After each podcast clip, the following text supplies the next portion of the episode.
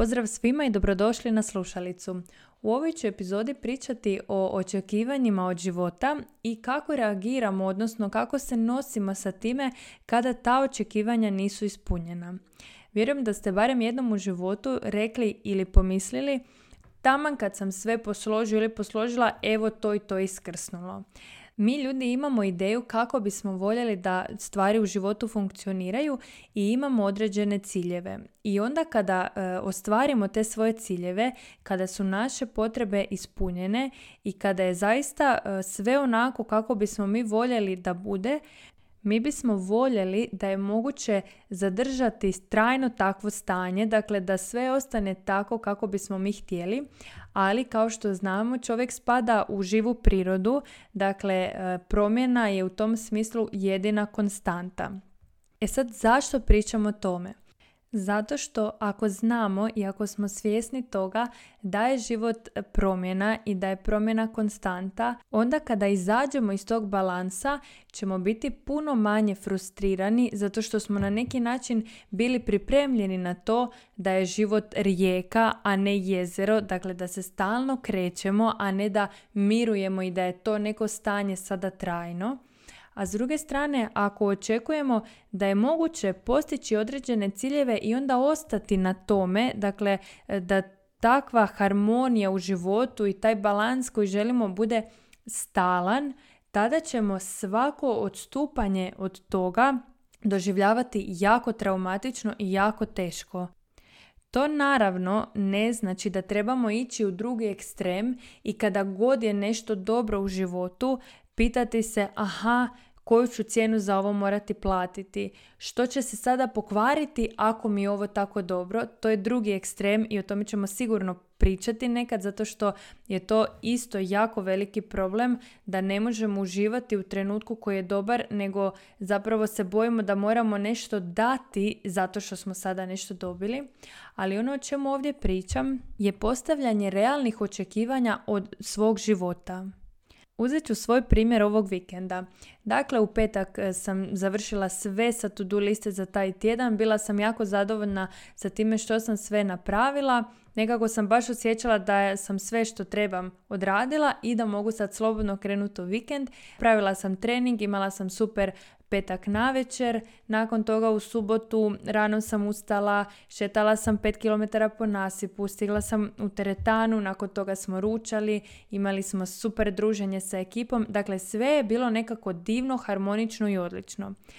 E sad, ono što ja znam i što sam očekivala je da baš ta harmonija neće tako zauvijek ostati, nego da jednostavno znam da dolazi novi tjedan, novi izazovi, da se može dogoditi da nešto iskrsne i tako dalje, i naravno da je iskrsnulo. Ali nekako sam kada je iskrsnulo lakše to prihvatila u smislu da sam bila zahvalna za ovaj predivan period koji je bio harmoničan i objeručke prihvatila taj novi izazov koji je stigao, jer sam svjesna jednostavno da izazovi u životu postoje i da nas jačaju i da je to normalan dio života, a ne neki problem koji je došao da meni poremeti život.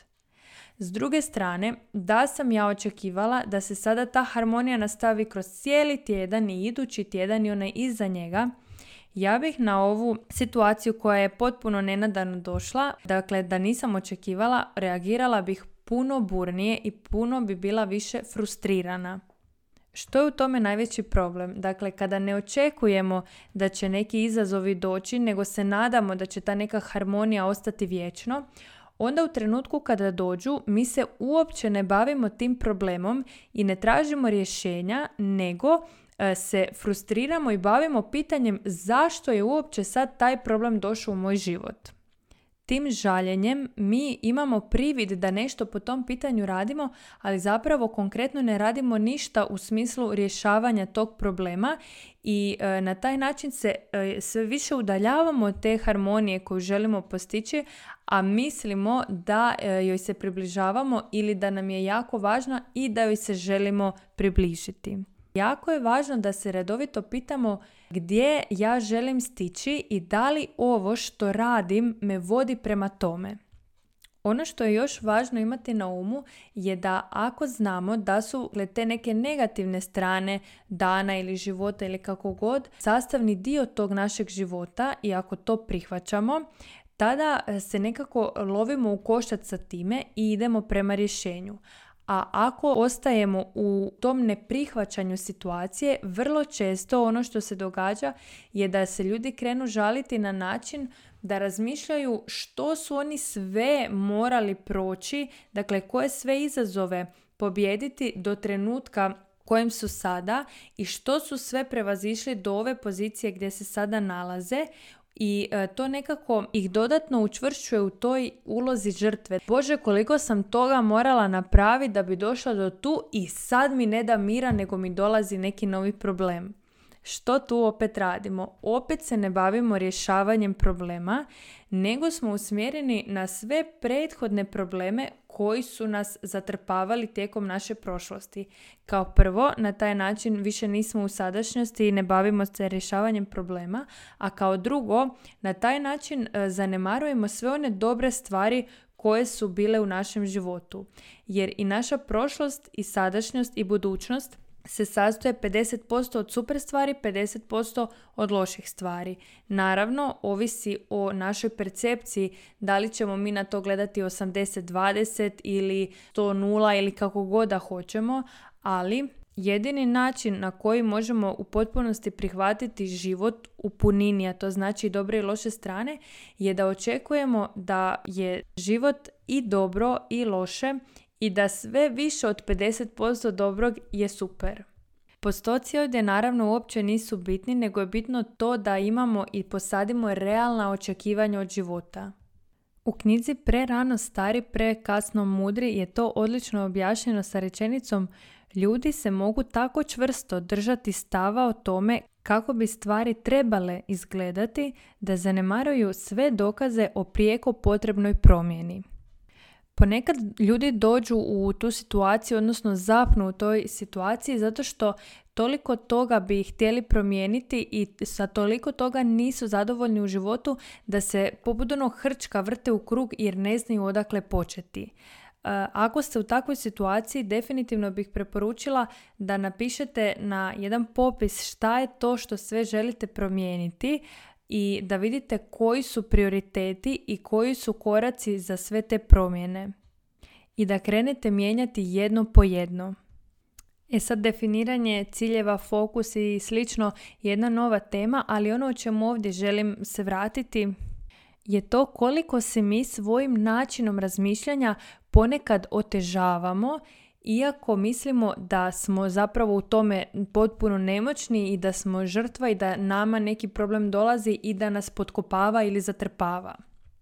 Osim što često ljudi u ovoj situaciji počnu razmišljati što su sve prošli, dakle koje su sve probleme imali na putu do sada i sada su napokon posložili sve i opet se nešto dogodilo, iskrsnulo. Ono što još rade je da krenu razmišljati što će se sve još pokvariti u budućnosti i na taj način mijenjaju svoju percepciju tako da na život krenu gledati sa jednom velikom dozom nepovjerenja i da doslovno se fokusiraju na traženje problema, a kao što znamo, ono što tražimo to i pronalazimo. Dakle, tamo gdje nam je fokus, tamo su nam i posljedice, odnosno rezultati.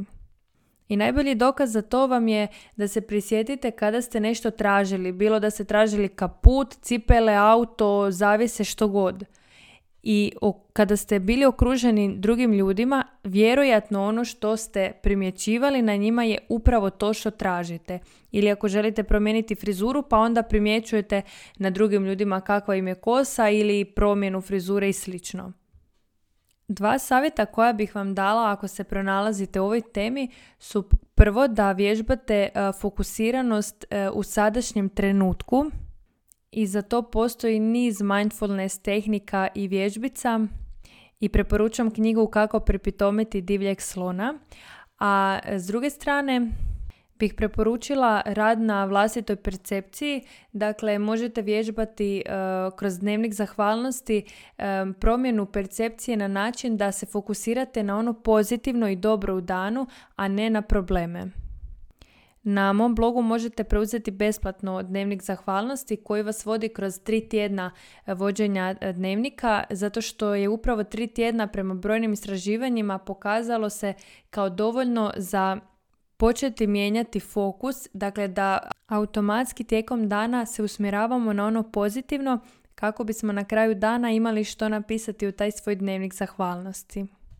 I sad ću vam dati jedan banalni primjer da vam nekako ostane u pamćenju ovaj način razmišljanja, a to je sljedeće. Zamislite da su dobre stvari u danu neko ukusno jelo koje obožavate jesti. A problemi, odnosno loše stvari u danu su onda suđe koje nakon toga trebate oprati. I sad, ako vi znate da je život 50-50 i da su problemi sastavni dio života, ako to prihvaćate i fokusirani ste na rješavanje tih problema i ponovno postizanje homeostaze i ako prihvaćate da je život rijeka, a ne jezero, onda vi možete potpuno opušteno uživati u tom obroku i nakon toga oprati to suđe koje se skupilo i nastaviti dalje. S druge strane, ako očekujete da ćete sada uživati u tom jelu do kraja života i da nikad neće suđe nikakvo trebati oprati jer ćete vi jest i te hrane neće nestati, što se događa? Sa jedne strane, tog suđa se natrpava zato što ga niste na vrijeme prali, a s druge strane, onaj način razmišljanja kada se fokusiramo i vraćamo na prošlost i gledamo što smo sve do sada, koje probleme imali, kao joj, pa i ovo mi je bilo i prije 10 godina sam ono i onda mi je prije 5 ovo i sjećam se da sam i ono morala i tako nabrajate. To je kao da kada vidite da imate za oprat suđe od ručka, krenete vaditi ostalo posuđe iz kuhinje i trpate u sudoper ostalo to posuđe, govorite i ovo sam morala prati, i ovo sam morala prati i sada sve to stavljate na jednu hrpu i sada je tog suđa odjednom gomila. I onda naravno da gubite motivaciju, da vam se ne da oprat to jer je toga previše i ne znate di ćete s tim i odjednom se osjećate premoreno i iscrpljeno. E to mi sami sebi radimo kada očekujemo da možemo izbjeći pravilima prirode, odnosno da možemo izbjeći taj ciklus života koji nosi i valove dobroga i valove lošega.